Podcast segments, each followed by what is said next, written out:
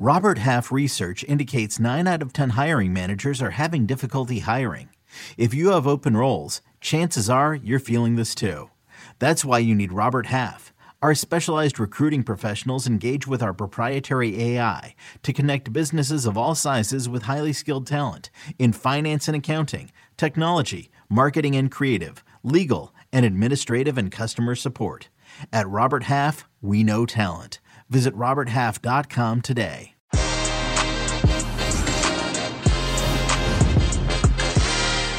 Well, well, well, Jimmy Conrad, Heath Pearce, we are back. The November international break has landed, and if World Cup qualifying wasn't already exciting enough, this one has the added element of a grad- grudge match with Mexico. Heath Pearce, Jimmy Conrad, and we are going to be talking and taking a deep dive into the Gregg Berhalter decision making. The roster has taken shape, and the age old debate about MLS and the European based players. We We'll also roll out our best CONCACAF lineups. The Qué Golazo USMNT Hour begins right now. Hey everyone, welcome in to the Qué Golazo USMNT Hour. This is the Monday. Jimmy Conrad, what is going on, man?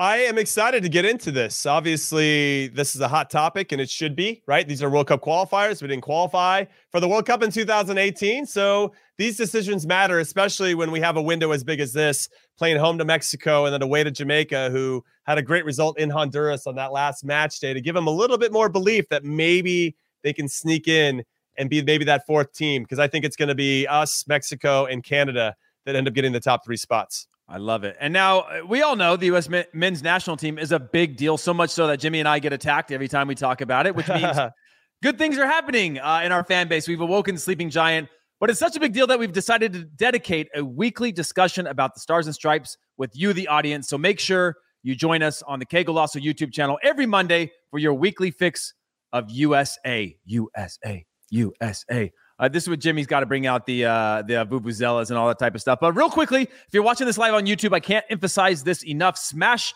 that like button. Also, we want to hear from you. So get in the comment section, share your thoughts, ask a question, get things off your chest. Attack Jimmy and I in a, in a productive way. We don't like internet bullying, but we are here for a good debate. And our producer will throw those best comments or worst comments, hot takes on the screen. So, and and by the way, if some of you are listening to podcast form, that's nice. You know what's even nicer? Subscribe to the Qué Golazo podcast wherever you get your podcasts from. We want that podcast to reach as far and wide as we can, especially when Jimmy and I are talking about the men's national team. It's really important to us, and we want to just keep building this community, and make it bigger and bigger, heading towards World Cup 2022, and then obviously World Cup 26 on home soil. So, Jimmy, MLS Decision Day just happened. I saw that you were uh, around the ethos of everything. Kind of, I saw you jumping on, a, on an MLS live stream. I know you got brand obligations. I know you got a million things going on. So let's talk about the MLS decision day and the implications for the U.S. men's national team. Well, I think if anything, let's just start with Miles Robinson. He ended up scoring for Atlanta on decision day in their comeback against Cincinnati. To Same with Josef Martinez, by the way. Wow. He did. He scored a banger as well. And Miles Robinson, first ever MLS goal. And I think he's in line to become MLS Defender of the Year. At least there's a strong argument to be made which I think would just be a feather in the cap and a tremendous calendar year for Miles Robinson. He's made huge strides with the national team, obviously scoring the game winner against Mexico in the Gold Cup final, and just continuing to get a little bit better and a little bit better every time he wears the red, white, and blue. I'm excited to see him start against Mexico. He's going to get another crack at it. Now he's going to have Raul Jimenez to worry about instead of Funes Mori. He's got to have a, a healthy Chucky Lozano, which is going to look a little bit different. You got Tecatito on the other side. So a little bit of a different ask and most likely with a different uh, partner. I think that Chris Richards will be lined up next to him, who he did work with against Costa Rica in the last match day. But I'm really looking at Miles Robinson and how this plays. Now we're also uh, Arriola's out, Lletget, Ricardo Pepi, and Jesus Ferreira, who also got called in. Their seasons are over. How does that impact them moving forward? You know, you want them to stay sharp, but this is the last window until we go back at it again in January. And that's going to be a big question for a lot of the MLS based, based players in terms of how they stay sharp between this window and the next one. Yeah, I, I, think that you make a great point of just the end of the season. Obviously, we are in November, and you are going to have a number of players, and we know that we got the Bosnia Herzegovina, uh, Herzegovina. Is that is that pronounced correct? However you want.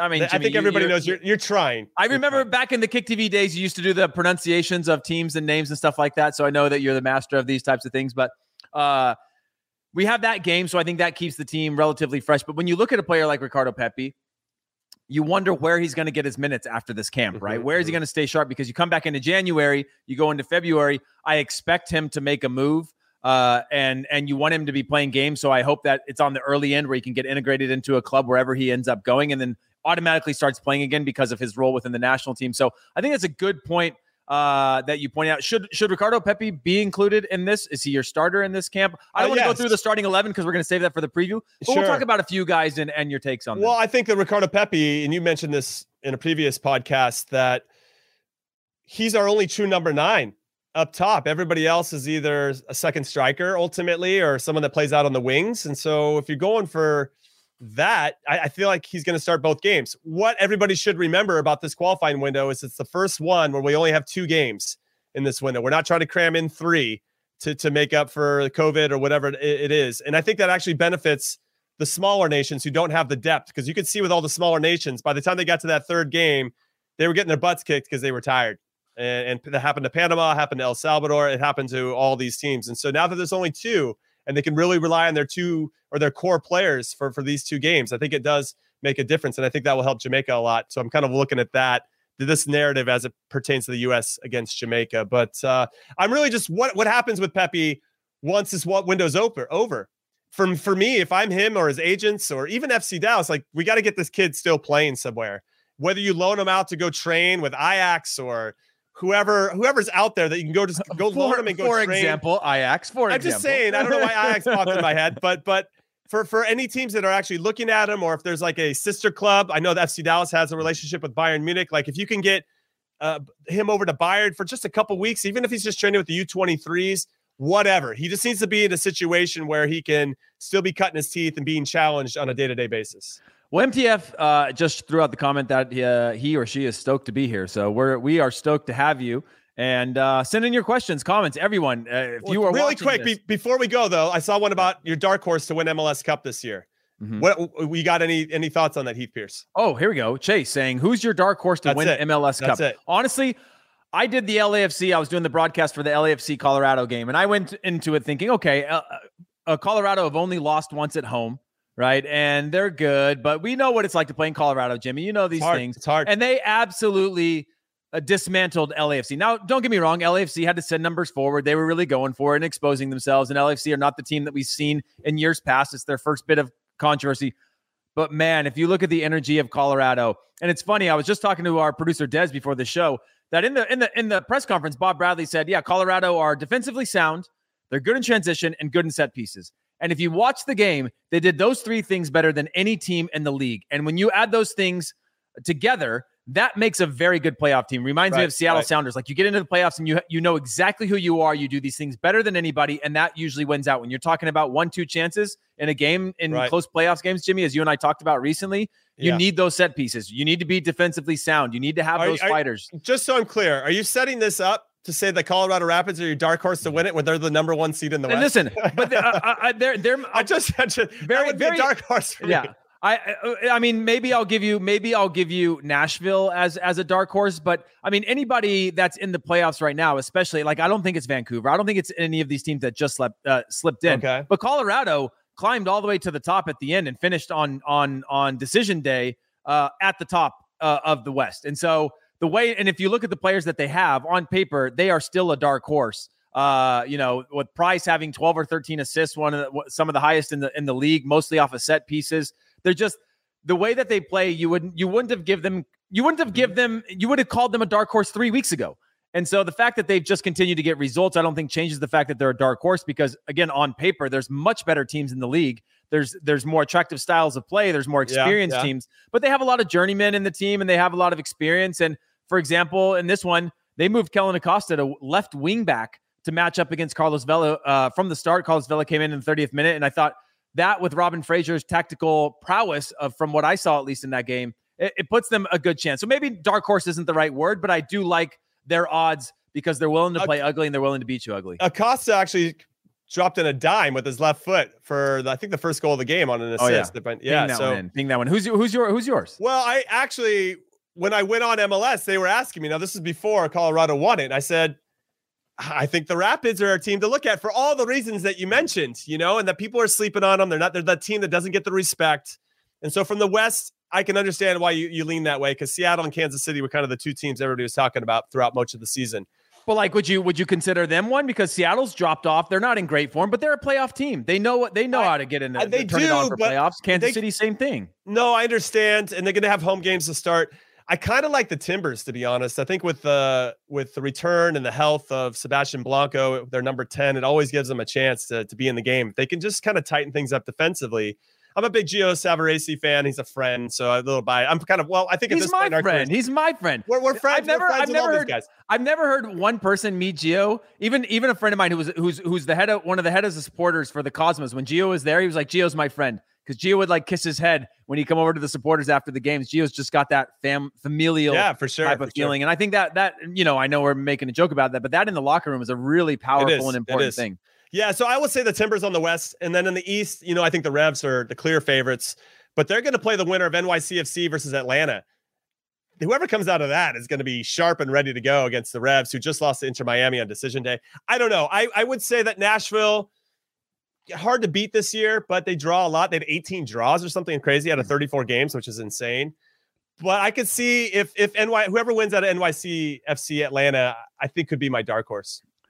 Yeah, that makes sense. Uh, and also, I would love to know in the comments: Do you like when Jimmy and I talk about the first 10 minutes of MLS, or do you want us to STFU? Uh, you can just throw that into the comments, and we'll just move on. But Jimmy, let's talk about let's talk about the Euro versus MLS argument. This is an age old argument going back to it's a nice segue. We're yeah, segueing. literally 2002.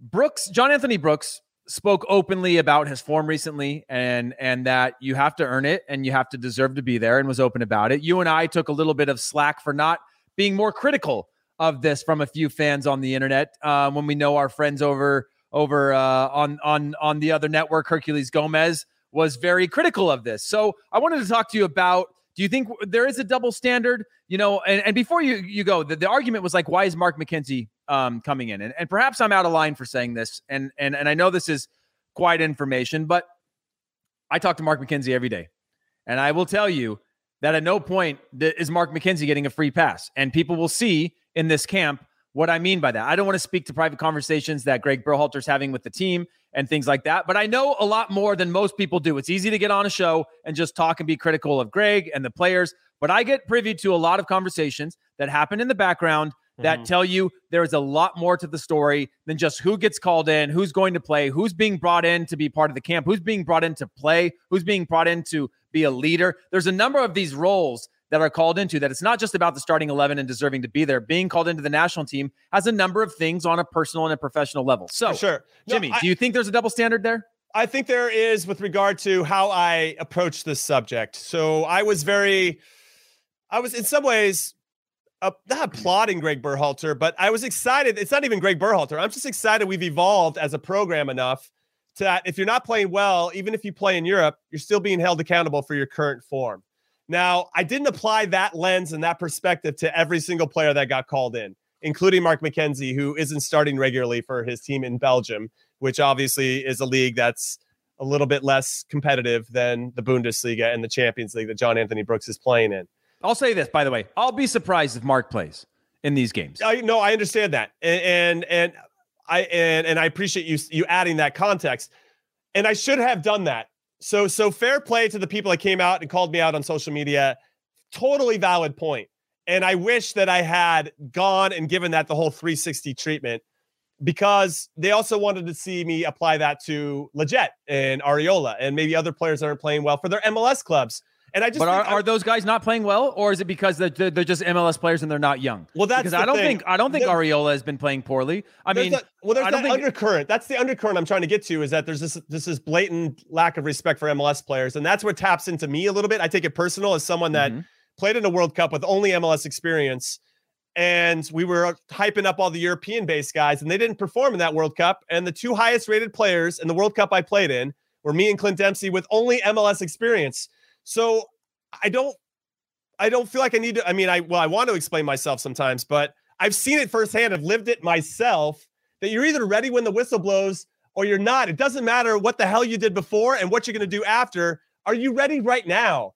And, and, I learned that was a really valuable lesson I learned through that World Cup. Yeah. That that it's when you show up when that whistle blows, and and we're still have to. We it yet to be decided who's going to show up for us in 2022. We got to qualify first, of course. But some of these guys didn't show up with European experience. Didn't show up in 2018 we were trying to qualify either. So there's a lot to unpack there, but sometimes the the the undercurrent of lack of respect for MLS players gets a little tiring. I just think it's low hanging fruit. Mm. And really that's the perspective I was coming from with regard to John Anthony Brooks. Now that said, let's talk about him in particular. And I and I and I do want to say thank you for calling me out because it, it allowed me a chance to kind of explain myself a little bit more and give everybody a little bit of understanding where I was coming from. Now, with regard to John Anthony Brooks, I look back at, at the schedule. For the last qualifying window, he was playing before that qualifying window. He came out of that with back spasms. You and I, Heath, both know that back spasms isn't a real injury, dude. And so I thought, okay, back spasms is something either like his club said they didn't want him to travel, they didn't want to whatever. Something was going something was going on behind the scenes when I hear back spasms. That's what I hear. Something personal is going yeah, on. We talked about that. We talked about we that when it happened. Yeah. We did. And, and, then I said right after the qualifying window, he started playing for Wolfsburg again. So he played right before he the played window. the next game. He played that Sunday after the triple fixture day. He played the next game. Sunday. So yeah. then the game before, the game before the international window, when he came, didn't go for back spasms, he only played 45 minutes. I'm like, oh crap. Well, maybe he did have an injury or something. He came on as a sub for the last 45 minutes. It wasn't like he started and came out. So I don't really buy the back spasms. And now we get into this window, and now he's not even being included at all, despite playing. Like he's not playing great, but in the champ, he's he's he's he's for me when I look at the when I look at who we're playing against. We know we're gonna have Raul Jimenez against Mexico. Even if sometimes, okay, let me say it like this: Christian Pulisic wasn't playing well for Chelsea at the beginning of the calendar year or whatever, and we brought him into those friendlies over in Europe, and they brought him in because okay, this is a good chance for him to regain his confidence, be around his friends again, like start to enjoy the game again. Why couldn't we apply that same logic to what Anthony John Anthony Brooks is going through, where to get him going again? So yeah. so if we've done that for players in the past, why aren't we doing it for him? I think there's something happening behind the scenes. I've yeah. got no inside information. I don't even know if you have inside information about this particular player because I know you're closer to other players. But but it just feels like there's some smoke there, and and I want to know if there's a fire. I, I I'm not I'm not even trying to make up or like create any drama here. I just feel like back spasms and then not being included at all with a guy that we've relied on for a good portion of time who would be an amazing matchup straight up with Raul Jimenez doesn't make sense. I agree. And and when I look beyond that, right, I'm looking at this team. And by the way, I think the Pulisic is a perfect example. I've never heard one fan or supporter or analyst or expert say you don't bring Pulisic in. Everyone says if he's got two legs to walk on and he's cleared medically, you bring him in. Gio Reyna, if he's cleared medically, you bring him in. Well, like you said, the last time around, we got Pulisic found his form in the national team. I think that's a really important thing. One of the factors that I wanted to talk about with all that is I do think that there can be doubles. There are double standards, right? There's well, every, every, coach has one. Yeah. There is there is subjective experiences. We've seen that with Gyasi Zardes uh, being out and then all of a sudden being magically back in. There are the the ties to to Berhalter ball in the way that we saw very early on with Will Trapp and others with Gregg Berhalter who know the system that can help do it. I, I understand the arguments there. I know a lot of the pessimism has come from those those early days. There also are a number of legitimate factors as to why you bring somebody in or leave them out. One of them being if there's something bigger uh, being out. Like you mentioned with John Anthony Brooks. Do we know if that's the case? I don't know. But there is constantly this whole thing. We're not talking about you're bringing 23 players in or 18 players in, and that's who has to play and whether it's deserving or not. We're talking about camp, and you're trying to manage a few things. One, how do you get the results that you need? Two, how do you have a cohesive team that sets a standard in the same way that Greg sent Weston McKennie home? And all we heard about is that he wasn't the only one. I know Weston McKennie's family, somebody in his family had spoken up saying others did it. He's sort of falling on the sword for the team. He ate that. He gobbled it up. He recently had this this um, quote come out talking about how he didn't start well under Allegri. He had all this pressure on him, and now he's going back to being himself. These are these growth moments for these players, right? And it's a really important growing period. But you also still have to have that cohesion and that nucleus of the team where the team is bigger than any player and any individual. And you got to manage that with you've got young guys who are playing uh, sporadically, right? We look at Timothy Weah's not in the team every single week. He doesn't start every game, but he plays regularly. Konrad de la Fuente plays regularly, but he's not a starter within the team. You, um, the only the only real argument in this case is the subjective the subjectivity of whether you like the MLS based players, whether mm-hmm. you like Sebastian Lletget uh, who's played more more minutes than most of the players have over the last year. That's a solid argument to have. Whether you like having Paul Arriola in and how he's being called up over other players.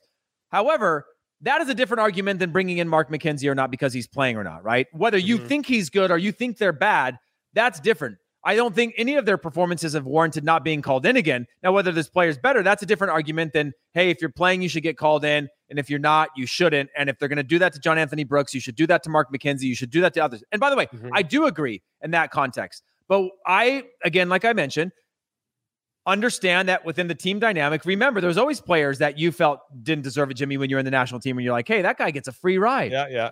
That guy gets to, that guy gets to get called in every single time, regardless of what they do. There were long periods in our history where Jozy Altidore wasn't playing minutes, but you know his importance in the national team, and perhaps you didn't have other options, or you needed him, like you said, to take the chance to try to make him better. And I'm using Jozy because he just popped to mind. I was one of those uh, that wasn't at times playing, and I was called in, and I'm sure people were like, "Hey, this guy doesn't deserve to be called in. He's in the Bundesliga. That's not a it's not a free pass.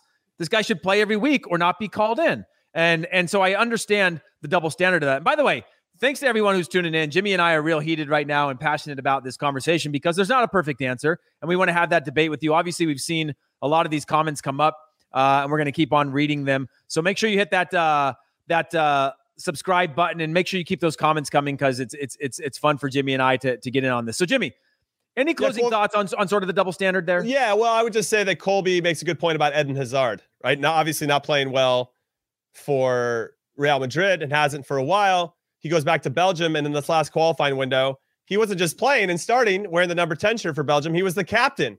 And I feel like, all right, that's one way to do it. That was part of the example of, of what Christian Pulisic was for us way back when he wasn't playing as well, wasn't as sharp for Chelsea. And I thought when he came out of that camp, he started to sharpen up a little bit and right. seemed like he was enjoying the game. I but we gave, feel like we gave the excuse, by the way, of yeah, but it's Chelsea.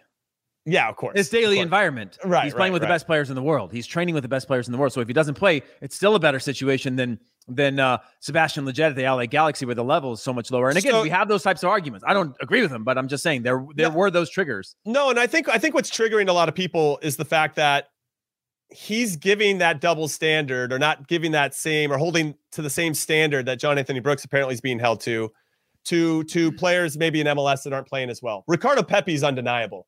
But and he has been for the U.S., but he's actually not scoring a lot for FC no. Dallas and hasn't.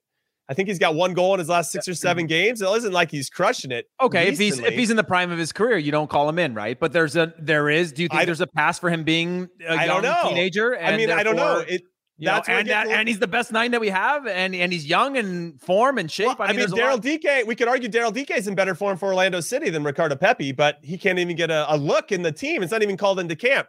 What's the so, seven or eight goals in his last ten, or seven, seven or eight? It's, in his it's insane, nine? and yeah. he just scored again on decision day to help Orlando make the playoffs. I mean, there's some value, and I wanted, I want Daryl Dike in the team because of this form, because he's in this form. He has that mentality. He's sharp right now, and we could argue Ricardo Pepi isn't as sharp. So, it the whole thing's really fascinating to me as to when you're a coach, when that standard that you set isn't applied to everybody, and and how you validate why you're bringing somebody. But do you in. care what we think?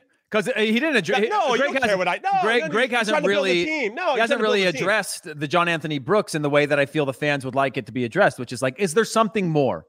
You, well, you bringing I, in really I on performances. It doesn't because make any sense otherwise. Yeah, and that's what I mean. Like you're you're Gregg Berhalter is creating this double standard uh, outwardly facing because you're saying, well, he's not in the form that we need him to be in for this type of one. And then when you add those all those things together, as you mentioned, it obviously looks like something bigger than that because you leave the room open for the argument of saying, yeah, but why is that guy here? You know, Mark McKenzie, he's not playing, uh, and the, and he's in Belgium, and, and so why does he get to come in, but that guy doesn't because of his form? Like where, where? And so I feel like he's maybe skirting around the topic, and that's creating more controversy than it would than to be like, hey, we're working through some. I mean, again, I don't know how you address that. That's a tough situation to be in. You you don't want to you don't want to expose what's happening inside of a locker room either. Um, having said that, it's a good problem to have considering the team is doing all That's right true. right now. The points That's are a silver in, lining. in a solid place. It's a great yeah. problem to have. We're, we got we, some depth at every position. Everybody go back to 2018. We're arguing a completely different argument as we head on our way out to to not getting the result against Trinidad and missing out on a World Cup. So I think depth is something that uh, we have. Uh, I wouldn't say in in in uh, in riches, but we we definitely have more of it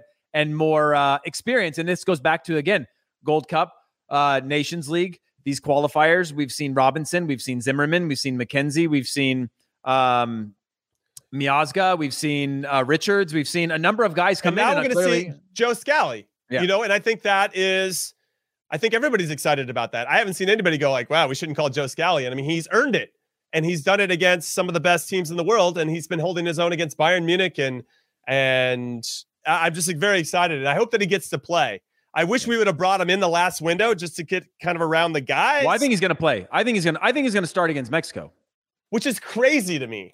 That's well, I don't think. I, what what else can you do in this situation? I, no, no, no, you had, a, you had a camp before to what, bring him in, and, you, and you didn't though. That's what I think. Like, why wouldn't you? If you thought he could, could maintain that form, and there was no indication that he wouldn't, why wouldn't you bring him in the last window and just get him around the guys? You don't have to start him, but just let him see what it's about, or play hey. him in Panama, and then now you're going to start him against Mexico. I mean, I started a, a game with Marvell Wynne, okay, in the Copa America. His first ever cap is against Argentina, and he at that time was obviously one of our talented youngsters and his upside was tremendous and all that stuff. But we give up the first goal because he's two yards behind everybody else on the set piece because he just doesn't have any experience. He doesn't, he's not even paying attention. Yeah. He's not locked in. And now we could argue that's was kind of part of his MO, but we didn't know it at the time. And and that led to the first goal. We would have been up 1-0 at half. And I think that game would have been a lot different if you have people that are locked in. Not to say Joe Scally isn't going to be locked in, but throwing somebody out there for their first ever cap against Mexico, even though we did it for George Bello, I think, in the Gold Cup final, is an interesting tactic. I'll and I think you. with this game, with so much at stake, I mean, Gold Cup final is one thing. World Cup qualifier is something completely different. So is Bundesliga. That's my point. Is I would play Bayern ten times out of ten. Uh, if somebody said which one, I mean, I would play Mexico every time because of yeah, the atmosphere yeah, yeah. of it. But without knowing, knowing what I know now, which one would be a lot harder to step into and play for the very first time? U.S. Mexico every time. That mm-hmm, is a mm-hmm. very mm-hmm. challenging environment because there's a bunch of things that are stimulating to the senses in ways that you have never been, no matter the stadiums that you've played in or the size or the, the magnitude of a game. The US Mexico one just hits different. Mm-hmm. It 100% does. So if Joe Scally starts, I'm going to be supportive of him like all the players, of course. But I just, it, when you're a coach, you want to put your players in, in a position to succeed.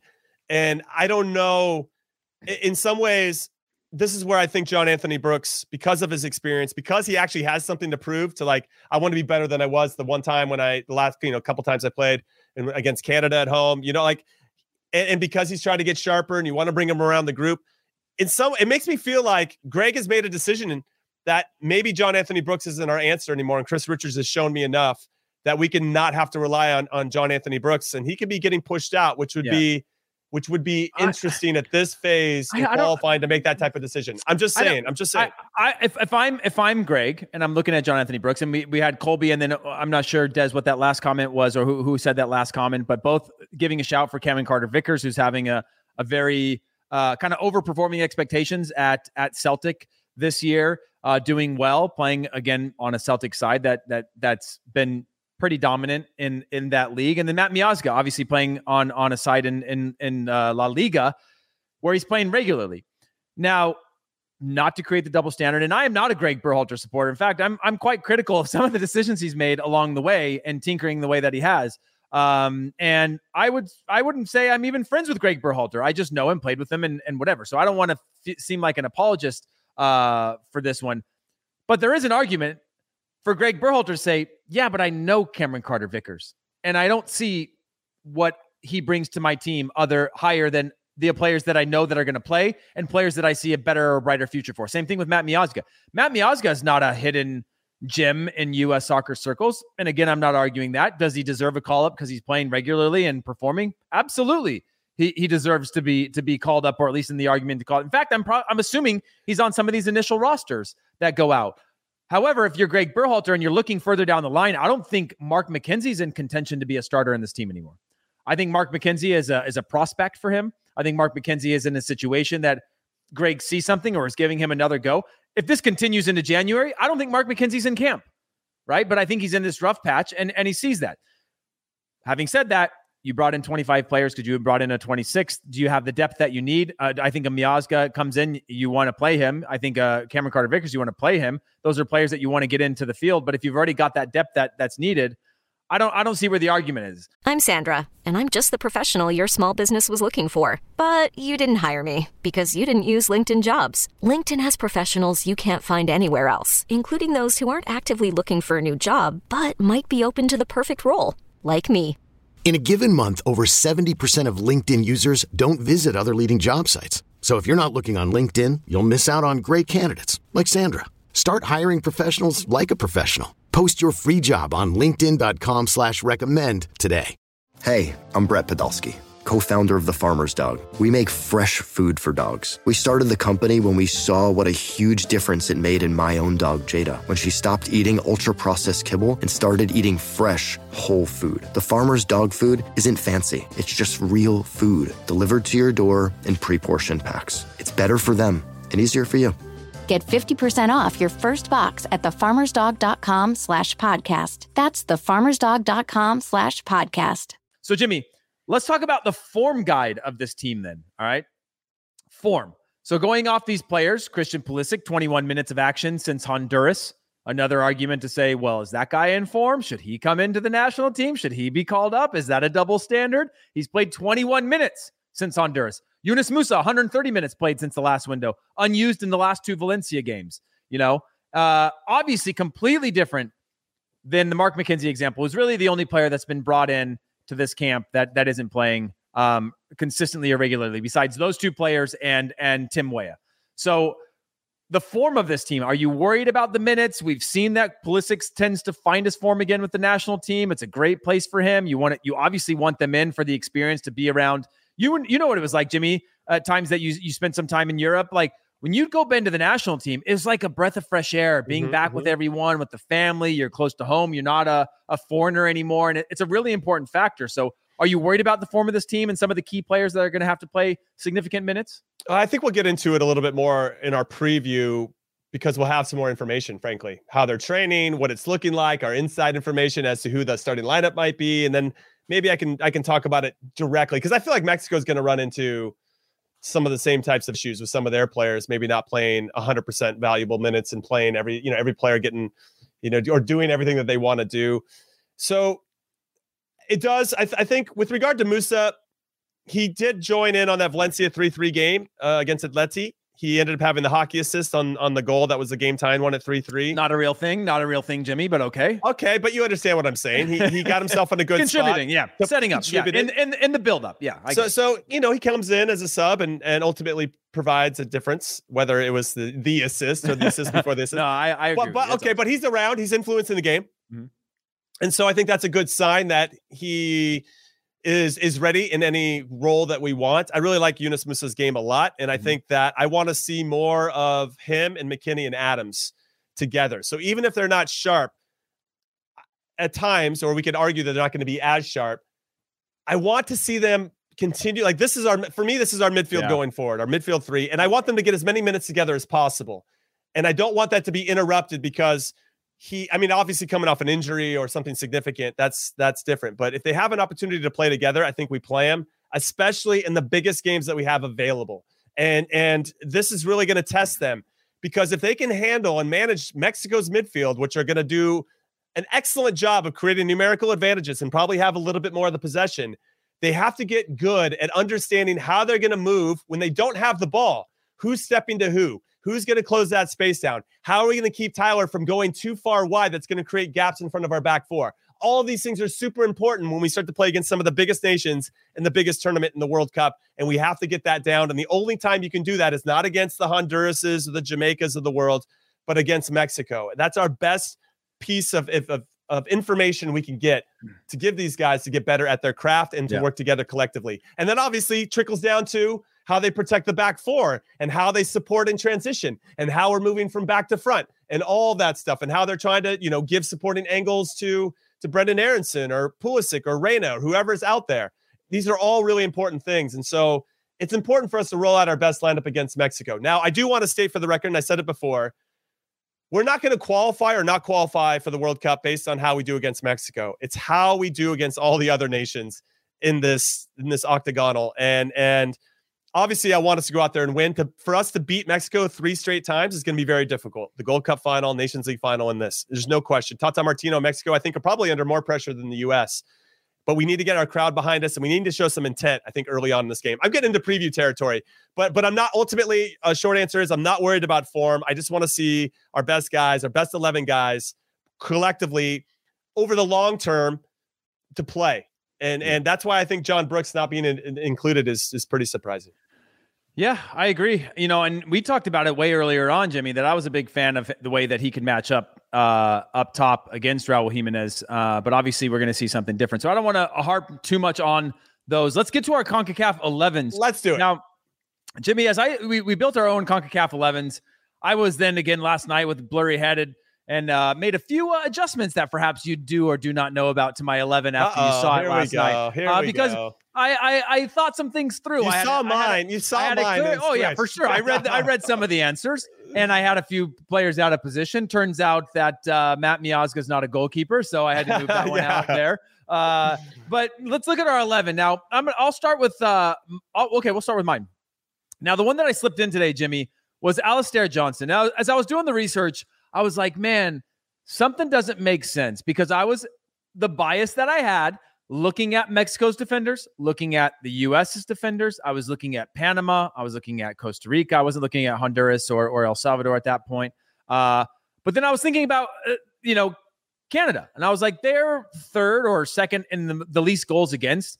And I was judging these players based on the clubs that they play at, right? I'm looking at their bios and I'm remembering, okay, we Yeah, got sure, a lot of sure. MLS players here. And I was like, "Ah, I can't put them on my best 11. Why would I do that? Look at how big Canada's players are playing at big clubs. And then as I started to think it through, I looked at Alistair Johnston and, and I and I saw his versatility in the team. He's played right back, he's played center back, he's been in a back three and a back four. and He's just done a number of things that have helped this team. And when I think about that fighting spirit that he brings to the table and what this team has, I had to have him in the team. Obviously, Hector Moreno coming back into the Mhm. squad for Mexico. He's a shoe in for me. Just the way the calming presence he has for Mexico when he's on the field, Mexico are better when you look when the players look at him and you watch these games with Mexico, they look to him to be this calming presence around, right? He's calling the ball, his Mhm, mhm, mhm. distribution, his build-up play. He's sort of the first line in the build-up. And then Anthony Robinson uh as as well. So those are my three there. Okay. And and going beyond that, Edson Alvarez, Tyler Adams. You know, Mhm, I, I, mhm. I I so badly wanted to go MMA in the midfield there just because I needed it, but I was, you know, took a little bit away from Weston Sure, McKennie sure, sure. and and his form in the year, and I wanted to be biased. Serginho Dest at that wing back position. There's nobody better on that right side in Concacaf, at least in my perspective. Uh uh, oh, Derperp is coming after me for this being a defender's take. I'm just trying. I'm just out here trying to survive, man. Uh, putting this I- team together. No, I'm losing friends while I make this. But Alfonso Davies was a shoe in. Edson Yeah. Alvarez has been so fantastic, and I've I've rolled in some club form for him. Obviously, Alvarez at Ajax doing really really well. Ajax in this incredible run of form, even though they drew over the weekend, which they should never do with all the weapons that they have, and they did it scorelessly, which they should never be scoreless in any game because they play the total football system and score hundreds of goals. Yeah, Uh, yeah. Larin- everybody, you don't have to. Let's go to Cyle Larin. Felix wants to know why you picked him over Jonathan David. I want to hear it too. I picked Cyle Larin because the form before he was injured, uh, I think it was in the Gold Cup, that he had, he was the top scorer in CONCACAF, right? So obviously Canada had to go through more rounds of qualifying. He's been in fantastic form. We're talking about best 11. And I'm looking at this year. We're in November. I'm not giving anybody anything from January or whatever, but through that year, he's been fantastic. Scored his first Champions League goal as well. And and he leads that team. Of course, I'd love to have Jonathan David on there, but I'm thinking about the national team and club team mixed and he's been the top performer. Obviously, him, Alfonso Davies has been had some of the most assists in CONCACAF as well over that period. I know they went from an earlier round. I know they played some uh, subpar national teams to get to this point, but those are two guys that I wanted to put in there. And Barcenas has just been a guy that I like. I wanted somebody that was a little bit more like a number ten, floats around, disrupts. Uh, oh, Francisco's coming at me saying Moreno's not calm. Moreno is calm on the ball. He's tranquilo, tranquilo, Papi. This guy is nice. Why is everybody attacking him? Maybe he's not He's on the nice young guy, side by the way. I like he is a wonderful Yeah. guy. Uh, but I think he's calm on the ball. I think he's calm Okay, on the ball, okay. and, and he's willing to put his uh put his uh head where you wouldn't put your foot. So as a defender, I like that type of uh killer mentality as well. So that's how I came up with this. Keylor Navas, obviously one that continues to get games, not all the games for PSG, but a good. Uh, the person that uh, we obviously saw when he came out against the U.S. how different that game was. Probably a different scoreline in the end if he stays on the field. So that's my that's my best eleven, and maybe I switch out uh, Robinson for Robinson in that back line. But yeah, Uh, Okay, everybody, uh, feel free to dunk on Heath in in the comments and hit him up on Twitter as well. well. Maybe in the parking lot. Maybe in a parking lot. Let's go. let's go. Now let's take a look at the real best eleven. That's mine. I'm going with Keylor Navas. You had Navas as well. Costa Rica's only scored four goals in six games, puts a lot of pressure on that back line and the goalkeeper in particular. When he came off at halftime against the U.S., they gave up a goal. Costa Rica did, which ended up being the game winner. That I feel like Navas would have saved. So I feel like his his value is immense, and uh, he'll go down and should go down as one of the best to ever do it in Concacaf. I have Miles Robinson, the other Robinson. I like Anthony, okay. but in year 11, he would run into Alfonso Davies. It just wouldn't work. All right. So Jimmy, Miles Robinson. Listen, I don't, I don't care about any of this stuff. Tell me about Doneil Henry, and then I want to know about where Brendan Aaronson became your 10, and how Raul Jimenez with two goals in the sure, last sure, sure. 900 years Henry. is in your is in your best 11. Let's go. Doneil, Doneil Henry is in because because I needed a Canadian defender. They've been very good on that side of the ball. I didn't know if it was him. Daniel Kane, by the way, wants to know why Pulisic uh, doesn't make either one of our lineups because he's because hurt. he was hurt. It was only because yeah. he was hurt. Yeah. yeah. So Doneil Henry's in because I like uh, when they went to Mexico and played in Mexico. Oh, uh, David uh, said Doneil Henry doesn't even start for Canada. Jimmy, get off, get off. Well, no, no, no. He's a spot starter. Well, they all kind of are. I think yeah, I Miller is one of them. Vitória is one. Doneil Henry. I feel like in the biggest games, Doneil Henry's been on the field, and he's either been in the middle of a three or he can play as a center back in a four. Yep. So, so yeah, I mean, I, I, I, assume Heath maybe made the better selection there with Alistair Johnston. I think they're both solid shouts. Again, you're being just, people, are, people are judging Canada based on the the play, the names on the jerseys and how we know them as. But Canada is not good defensively because of Alfonso Davies. They are not. I mean, he's a part of it, but they're not good defensively because of Jonathan David. They're not good defensively because of Cyle Larin or or any of these players. They're good because of the players that they have are playing very very well, and that's how you make the CONCACAF Best 11. Right, it's not right. it's not based on the clubs they play at or how we know Doneil Henry when he was an 18 year old in, in MLS or his his career journey. It's now. So so, so Hector Moreno for sure in there, no problem. Uh, Alfonso Davies, Edson Alvarez, Tyler Adams for all the things that you had already mentioned. Uh, Alvarez got an extension, a new contract from Ajax, which I think speaks to his value and his promise and the potential they see in him. Serginho Dest, I agree with you there. Brendan Aaronson. Now, Weston McKennie, Yunus Musah, they deserve a shout. Weston McKennie, I think – and he's already come out and said, you know, that he he made mistakes in that first qualifying window and and getting kicked out of camp. Probably why he's not in either one of our best 11s, but his value obviously is immense. Well, Brenden I, I, Aaronson for me, he's played in all six games, all 6 mm-hmm. games. I'll let you have your McKennie's point in a minute, but but Aaronson played in all six games. We have scored nine goals or ten goals so far, and and he's been driving a lot of that whether you whether you care for him or not, I don't know. I have him in my best yeah. eleven as for now. Obviously, no. this can change. We're only six games into this. I think Brendan Aaronson is a great shout, and he was probably my hardest one to eliminate because I was like, well, I want to be a little true to the system. And by the way, anybody who says this is a defender's formation doesn't know because if it was me as a left back, I play with a back four to make sure that I'm on any sort of back four lineup. I used to hate when MLS would put out their best eleven of the year, and it'd be three center backs, and you'd be like well, nobody in the league plays with three in the back. So now all of a sudden you've eliminated me from being able to make the team uh, from from your best eleven. So I'm not about the back three when we're talking about defensive formation. But yeah, Brendan Aaronson was was the hardest one uh, for me to leave out, just because I, I actually do think he is a best eleven performer right now. I just look at Serginho Dest and I go, man, that's an X, X factor. And I wouldn't put I wouldn't put Brenden Aaronson as a wing back. So I was like, I kind of ran out of know, positions for him. Same with McKennie. I'm like, it's tough. It's tough in That's theory, I'd I mean, put him. I wanted MMA. I would, I would, well, I'd put Musah in there too in terms of their national team form. But I'm like, uh, you know, I got to make some hard cuts. You know, that I got to, I got to be the people. I, I, felt the same way, Heath, and Jonathan David. For me, I give him the tip over Cyle Larin. I just think he, he, he maybe he's not hitting back in that. He's got six goals in the, the World Cup qualifying phase. Cyle Larin's got nine through because they had to play in the earlier round. What's so he have, have at Lille this year, by the way? Not, I mean, he's nowhere near the pace that he was on last year, but no, like, but he's still well. Yeah. He was uh, on top of the scoring charts for Liga for a little while, so he's still having a pretty good season. Okay, that's good. And, and Raul Jimenez. I know he hasn't played as many games, but I think his influence is is very uh, important to Mexico, and I think he's going to be an important player, obviously, as he remains healthy. I just could not have a, an attacker from Mexico it just I didn't know who to pick. Funes Mori, I couldn't go with him. Uh, Henry Martin, Chucky Lozano. I I don't know. I just thought the real Jimenez. It should be. It should be was, Chicharito. He scored 17 goals this year. Obviously, well, yeah, coming off the back end. But hey, this isn't the Conquer. This isn't the national team best 11, Jimmy. So but Jonathan David has it. Jonathan David has eight goals in 13 league. Okay, yeah, that's so, a, yeah, he's, he's, he's banging. Okay. That's a solid. So, solid so there's I Carl there's a, based on national. There's a more. mix here of like, I know this guy will ultimately, maybe with Raul Jimenez, probably be part of the best 11 by the end of this So he's the only one that maybe I gave a little bit of a head start to in my best 11, but everybody else is pretty much uh, is is spot on for everything else. I and, and I'm, I'm open to having another Canadian defender back there. I just wanted to give some love to that back four even though it's been rotating. You can have one, Jimmy. You have two. they're gonna we're get they're giving. No, I had one. Come I had on. one. Uh, yeah. One Canadian. Alfonso Davies doesn't count as a defender, dude. No, he doesn't play no, defense for Canada, and he shouldn't because he's so yeah, good going forward. Best player in CONCACAF. Yeah. So yes, this is open for interpretation. I was ready to take some attacks here, uh, but but I did want to give some love to to a couple players that maybe won't get it by the end of this whole qualifying phase.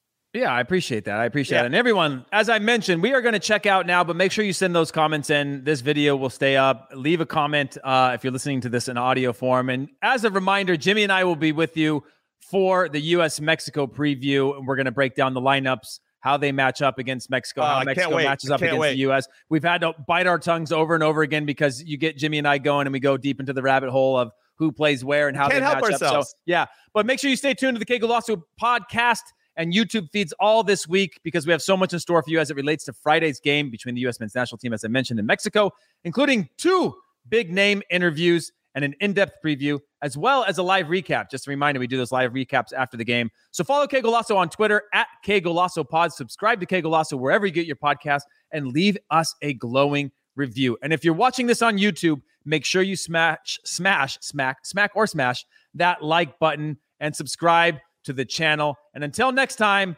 thank you from Jimmy, myself, our production team. We'll see you guys soon. Later.